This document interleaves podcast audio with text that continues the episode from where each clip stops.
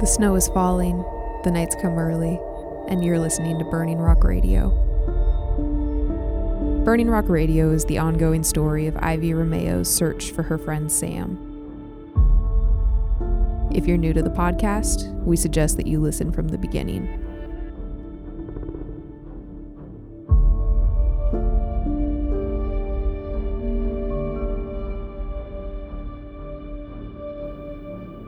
Chapter 16 If Only Centuries Delayed. May 2002. The night we made that stupid orange cake, Sam and I stood around in the background while the others watched Vertigo. We did the very best we could to irritate the living daylights out of our friend group, and I like to think that we were pretty successful. I don't understand why anyone would put this on DVD. I whispered to Sam, loud enough for at least Lana to hear. Let it die with VHS. That's what I say. I glanced at the back of Lana's head as I said this, hoping she would react. Yeah, maybe we should have let it die in the director's brain, Sam shot back. Lana glared back at us over her shoulder. Look, just because you two are uncultured idiots doesn't mean you have to stand back there making fun of the rest of us, she snapped. You're like the kids that sit in the back row at theaters and throw popcorn. Sam crumpled up his napkin and threw it at the back of Lana's head. Great, great, she said and threw her hands up in the air. Poor Lana. She put up with so much. Both Sam and I were self aware enough to understand that we were the ones with the really bad takes here. Vertigo is objectively a good movie, revered by generations. Making fun of Vertigo is kind of like making fun of Shakespeare after you see his plays live. We did what we did to get a rise out of Lana, and it always worked. Sam and I eventually left the others to their devices and went to sit at the dining room table. I had never really taken the time to look at the table, but tonight, in the low overhead light, the whole thing glowed softly and grabbed my attention. This thing is amazing, I said, running my hand over the 8 or 10 inch pieces of wood that made up the tabletop. Someone had fitted the whole thing together, lovingly sanded the tabletop until every board was exactly the same level, and then stained the whole thing a deep walnut. Did somebody make this? I asked. Yeah, my dad, Sam replied. When I was growing up, our house was kind of the house where everybody hung out, all the kids from sports and everything. Mom and dad would get them dinner sometimes, like pizza or build your own tacos or whatever. Everybody always had to sit on the floor or the porch or whatever, though, because we only had a normal sized table. So eventually, Dad built this. That was pretty cool. I wondered how long it would take to build something like that. I couldn't imagine doing it from scratch. Sam was smiling, and I thought he might be half lost somewhere in his own head now. When I moved here, Dad told me he was getting rid of the table so he could buy Mom something less rustic. I think he just said that so I would bring it without feeling bad about it, though. I smiled too. It was a beautiful story. It was nice to think that the four of us, theoretically unmoored from our childhoods and families and hometowns, were actually glued together by a table made by Sam's dad. Sam took another bite of his cake. This is really great, he said. Compliments to your mom. I raised a fork in acknowledgement. Hey, does your mom make waffles? He asked after a moment. That seemed like a random question. I pushed the cake away and reached for the candy dish Crown kept on the table. It was all old guy candy. There was some hard toffees and soft caramels and a section of licorice. Buried all the way at the bottom, though, I found a little pocket of raspberries and blackberries small gum shaped jelly candies rolled in crunchy red or black sprinkles. I ate those things by the fistful my first week here. My mom doesn't, I said, still trying to figure out why he was asking. My sister does, though. She learned how to make them on a summer trip to Arizona. They're these big Belgian waffles with like giant pockets, and they're yeasty and cooked in crunchy sugar and topped with every ridiculous thing you can imagine. It's kind of like ice cream for breakfast. They're crazy. I'll make her make them someday. Do you think she would show me how?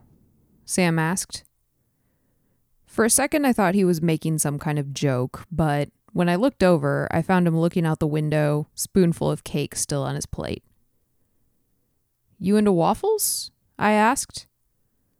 Sam turned back to me. You know what I would do if I had to pick one thing to do for the rest of my life? He asked. No. What would you do? I would run a waffle cart, he said. I would just buy some old junker van to transport it in, and I would outfit it with half a dozen waffle irons. And I would get those industrial sized clear plastic condiment bins that they have at all the schools. And I would drive around to places that look kind of busy, like beaches, museums, and stadiums right before a baseball game. And I would sell people waffles. I might have chuckled if I thought he was joking in any way, but I didn't. He seemed entirely serious. That sounds cool, I said. Sam laughed. No, it doesn't. Come on, I sound like a weirdo. The sudden change of tone threw me off. I don't know. You know what you like and you know what you want to do and you have like the plan all visualized and stuff. Sounds awesome. You would be great at that. You already have the food experience at the ice cream place, but if you had your own waffle place, you could run it without anybody telling you what to do. Sam laughed. And everyone knows I don't like it when people tell me what to do, he said. I nodded. Glad you said it so I didn't have to. Seriously, though, everyone I talk to about it look at me like I've grown an extra eyeball. I don't know, I said. I mean, there's nothing easy about the restaurant industry. I don't think people would laugh at you if you came to Seattle. People take food pretty seriously up there. Well, I'll have to check it out. Sam smiled. Yeah, I'll take you there sometime. I blurted out, feeling bold and optimistic for once. To my mom's restaurant. If June is still around, she'll probably make a batch of waffles. It'll be great. Sam leaned back in his chair, looking at me like he was trying to read something from my expression or the way I was sitting or the tone of my voice. After a moment, he asked, Why did you leave? He kept his voice low, and I realized he was doing it so the others wouldn't hear. I appreciated that. Still, I froze at the thought of having to explain this at all to anyone. How was I supposed to clue Sam into the years of fear and distrust wrapped up in that question? This kind of stuff wasn't something that's easy to understand from the outside. It wasn't complicated in theory. June started seeing things at night. Mom and my grandparents sent her away when all she really needed was support, and I had never quite forgiven them for that. That was really all there was to it, but somehow saying it out loud felt big. It would lead to so many other questions. It would become such a tangle of intersecting plot lines in the story that was my life. I couldn't quite bring myself to tell it. So instead, all I said was, eh, it was time. Time to get another degree in audio visual production, Sam said. Hey, that time comes for all of us, I replied with a smile, happy that he didn't seem to be pushing it any further. I went to the studio to record an episode of my show that night. I didn't take any calls, frankly, because I knew that Brad was the only thing people would want to talk about, and I didn't feel up to it. I know. I was probably missing a great opportunity. Sue me. When I finally returned to my room that night, I was wired. I decided I would sit down and write a poem. I hadn't written anything in a while, and I was beginning to feel like if I didn't write something soon, I was just gonna stop forever and never pick it up again. Going a long time without writing feels like going a long time without rain. I start to feel like the world is changing and my childhood is disappearing, and I'm not going to be able to understand even one of the new movie watching technologies. The poem I wrote was mostly about my imaginary world, but some of my real evening snuck in there as well. Some candied lemons, turned to caramel in the pot, caramelization is best reserved for onions or actual caramel, which, come to think of it, is very similar to how you make candied lemons. It's all a matter of time. When I finally close my eyes, it's late, and I am legitimately tired. I feel like my words are starting to slur even in my brain, and of course, when I look across the road in my mind, over to the bench under the tree with its waterfall of weeping willow, I see her sitting there. She's got candied lemons on a plate, and they're pale and perfect in the moonlight. She always outdoes me, which makes sense. That's what she is, after all. All my ambition, alone in the dark on a bench. I slammed my notebook closed and sat there in the lamplight, annoyed at the direction of my life. What was I doing? What was it all for? I was never going to build a wooden table or make an award winning spaghetti calamari. I couldn't even keep a friend that lasted past the eighth grade. If I'm being honest, sometimes even writing and college and my radio show felt like things that were happening to me things that would fade away without meaning anything. I settled into bed, reminding myself how tired I was, reminding myself that I should really be sleeping right now so I could get up and go to college in seven hours and not feel like I had been stomped on by a woolly mammoth. But I just wasn't the sleeping kind of tired. Everything from the last 24 hours had me on edge. The branches brushing up against my window were calling telling me that the world was not as it should be and this was no time for sleep. So I picked up my phone and checked my texts. There was nothing. To be honest, I thought I was going to have way more late night texts from my mother and panic texts from my grandpa when he couldn't figure out how to defragment his laptop. I didn't expect anything from June, and of course, I wasn't disappointed on that front. I was pretty sure that June was still mad at me for coming here at all. She had asked me to stay, which was kind of a big deal for a family as emotionally unavailable as mine. I picked up the phone and I dialed my sister. I hadn't wanted to leave on bad terms. We were friends when we were kids. We were happy. We used to build sandcastles in our sandbox, scale replicas of the castle from Neverending Story. If we were to make sandcastles now, they would be scale replicas of the city of Gondor. I kinda wished that we could. She picked up on the second ring. Ivy, is that you? Sorry, hold on. I gotta make sure you're actually my sister and not some kind of doppelganger sci fi cyborg robot. You've lived there for four months and you haven't called me once. Hey, you've got a phone too, last time I checked, I said weakly. Well, you have a point there. Her tone was light, but I kinda knew better. What are you up to? I asked. Uh, I'm actually getting ready to head to the restaurant, she said. So, uh, I'm actually gonna have to go. Uh, why did you pick up then? Well, you know, because you call so rarely that I thought it might be an emergency. Yeah, I guess that's fair, I said. I should probably call them more. Look, as nice as it is to actually hear from you, I really don't have time to talk right now, she said. So I'll catch you later, okay? Then she hung up. She literally hung up on me. So that was that.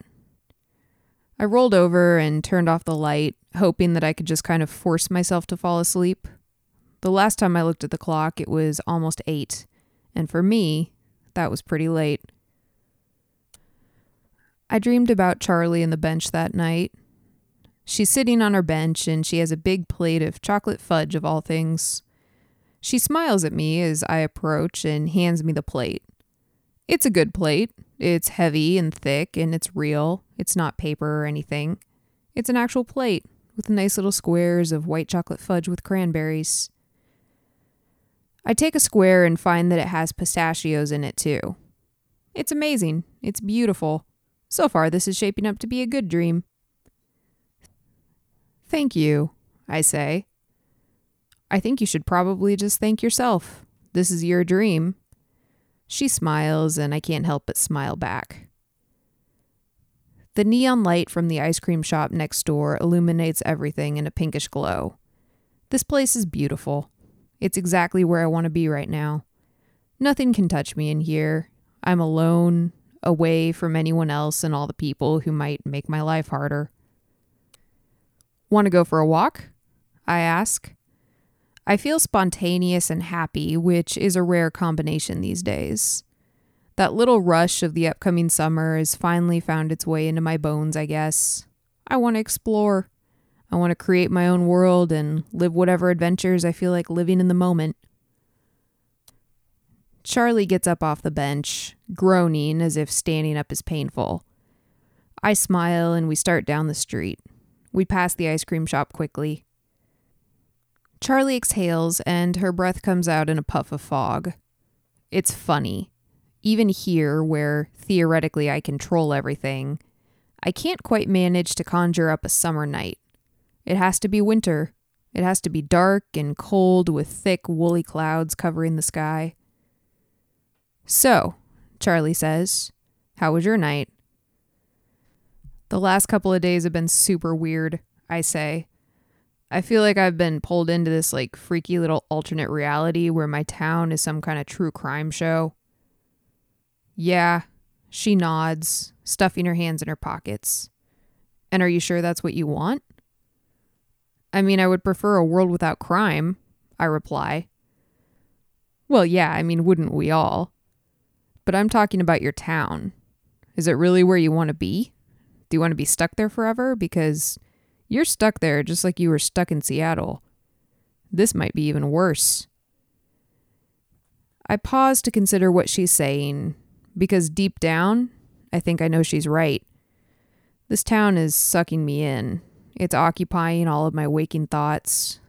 College is an afterthought at this point, and maybe that will get better with time, but maybe it won't. I'm not building a future for myself. I'm just gluing myself to yet another unfulfilling present. Still, I don't answer her question outright. Instead, I say, I don't know how I would explain it to everyone if I just gave up. She chuckles. Hey, she says, just make a boat out of leaves, sail away. When my alarm went off at noon the next day, I lay in bed for a few extra seconds, thinking about my future here, trying to convince myself that it was worth it to get up and go do college. I liked college, I really did, but everything seemed to be falling apart, and that made me feel just as stuck as I had felt when I was trying to make it work in Seattle. I reached for my notebook, continuing the poem from last night, filling in the gaps with things from my dream. There she is, sitting on a cast iron bench, drinking right out of the bottle because she always has to outdo me. Because she's the future, I guess. And I'm just here.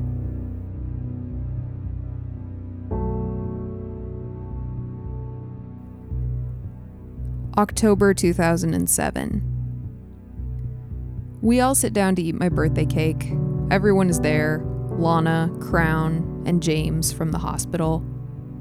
The cake's good, probably missing that spark that Sam gave it, but still really good. Still, I feel bad as I eat it. Frustrated, a little afraid. The truth of it is that part of me is still caught in that initial panic of seeing the front door unlocked. I should be over it by now. I should be long past it, enjoying my cake and actually participating in the party. The therapist I talked to a couple years ago says that it's a problem with my emotional elasticity or something like that. I guess I just don't recover quite as fast as I used to. So I do what I always do. I look over at the corner and I picture Sam sitting there in that empty chair. Just the simple act of imagination helps me to feel more calm. I see Charlie too. She looks kind of disappointed, and for the millionth time, I try to convince myself that I did the right thing staying here.